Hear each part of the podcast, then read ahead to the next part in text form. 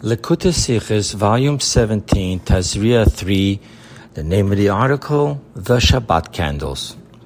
From the verse, All the days the legion is upon him, he shall dwell isolated, his dwelling shall be outside the camp. Our sages conclude, quote, his dwelling, his dwelling, i.e., where he sits or stands, is impure. And Maimonides' Laws of the Impurity of Leprosy, Chapter 10, Law 12, I quote, the impurity of the building which the afflicted person enters is derived from the phrase outside the camp where he dwells. Implied is that just as he is impure, his dwelling is impure. Now, the Mishnah in Tractate Negaim, chapter 13, Mishnah 11, I quote, if a metzora, one who has tsaras, biblical leprosy, which is not a natural medical skin illness, if a metzora entered a house of a friend without the friend's permission, vessels become unclean immediately. Rabbi Yehuda says only if the metzora stayed there as much time as is required for the lighting of a lamp. Now, Rabbi Yehuda's reasoning is, being that the verse states his dwelling, therefore, if the Metzora enters without permission into a friend's house, it isn't considered his. However, if the owner doesn't tell him to leave, then it is as if the owner is granting the Metzora permission to stay, and the house enters into the category of his dwelling. Now, how long does the owner have to tell him to leave? Rabbi Yehuda states, as much time as is required for the lighting of a lamp. However, once the owner had time enough to, quote unquote, turn on the light, and still doesn't make the Metzora leave, this is considered his granting the Metzora permission to stay. The Rebbe's father, Rabbi Levi Yitzchak Schneerson, a great Kabbalist, explains this according to Kabbalah he says that house refers to the tenth and lowest emanation, that of kingship, which descends into the lower worlds of separation. And the impurity of tsaras is the outcome of the departure of the light of the emanation of wisdom from kingship. Hence, as long as the house owner is still occupied with lighting the candle, which is about drawing the light of wisdom, this does not allow for the impurity of tsaras to spread throughout the house. Rabbi Levi, Rabbi Levi Yitzchak then concludes with, just as the purification of the Metzora is through the Kohen, which the Kohen is the one who draws down the light of wisdom. Now, the commentaries in explaining why the owner can't tell the Metzora to leave while he is lighting the candle explain that the Mishnah is speaking of the time it takes to light the Shabbat candles, during which one cannot speak. Meaning that when Rabbi Levi Yitzchak states that lighting the candles blocks the impurity of tsaras from spreading throughout the house, he is speaking specifically of the Shabbat candles. The reason being because the reason why the sages instituted the mitzvah of lighting Shabbat candles is, I quote you from the Talmud, due to peace in the home, which our commentaries explain. Without the light of the lamp, the family would be pained to sit in the dark. And the Magen Avram in the Code of Jewish Law, he says more specifically, because of peace at home, that they will not stumble over a stick or stone. Meaning, that the Shabbos candles are all about not letting undesirable events take place in the home. Hence, they protect the home from the impurity of tsaras as well. Now, the question begs to be asked any physical light, not only that of a mitzvah, Shabbos candles, protects from stumbling.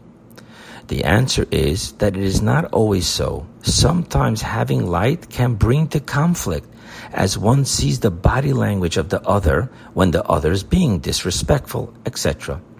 It is specifically the light of, I quote to you King Solomon's verse in Proverbs, a commandment is a candle, and the Torah is light, which Maimonides states the entire Torah was given to bring about peace within the world.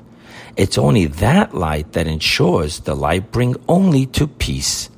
However, it is specifically the mitzvah of lighting a physical candle and not any other mitzvah, which also brings about a commandment is a candle and the Torah is light only on a spiritual level.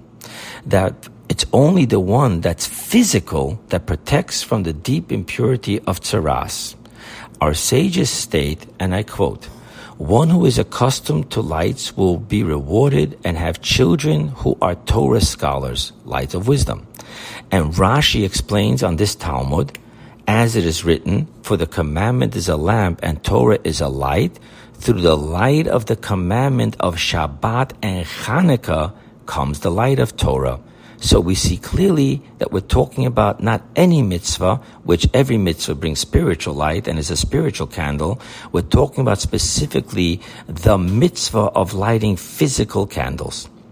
Now, with this understanding that mitzvot of lighting candles producing physical light, we can understand the teaching of our sages. The verse says, outside the curtain of the testimony, Aaron shall set it, the menorah lights, up.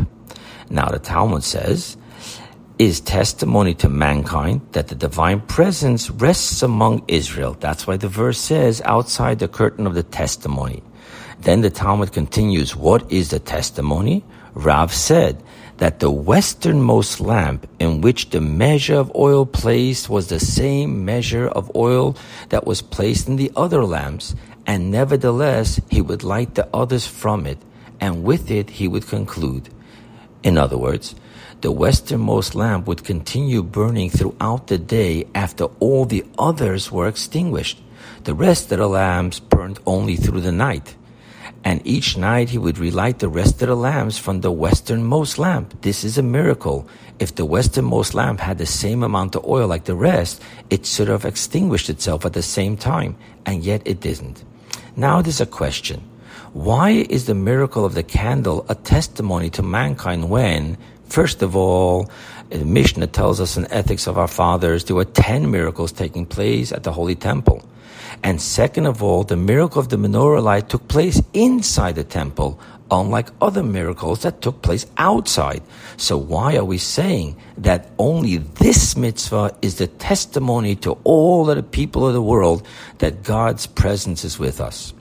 However, as explained, it is the miracle of a physical mitzvah light that brings peace and hence testimony to all of mankind of God's presence. Now, the concept of the entire Torah was given to bring about peace within the world is to bring peace between mankind and God. That even though God hid himself within his glove of Mother Nature, nevertheless, Torah and Mitzvot reveal to us that there is an owner to this palace, meaning earth. And this is expressed specifically in the light of the Shabbat candles. Not even just the, the Hanukkah candles, but specifically the Shabbat candles, as Shabbat bears testimony that God created the world in six days and on the seventh rested. Hence, the power of the Shabbat candles is, quote, they will not stumble over a stick or stone. Now, the wording is precise. Why? Because the wording is referring to the idolatry that Jeremiah speaks of. I quote you verse chapter 2 verse 27. They said to the wood, you are my father, and to the stone, you bore us. This is why it is specifically the mitzvah of Shabbat candles that refrains the impurity of tsaras, which bears the intense punishment of he shall dwell isolated, because the mitzvah's intense sin of gossiping leads to, I quote you now from Maimonides, it says that ultimately gossip will lead to quote, talk against God and to deny God's existence entirely, idolatry. Hence the need for the Shabbat candles, which protects one from the idolatry of not stumbling over a stick or stone. Rabbi Levi concludes with, quote, just as the purification of the Metzorah is through the Kohen. By doing this, Rabbi Levi is taking this to a higher level.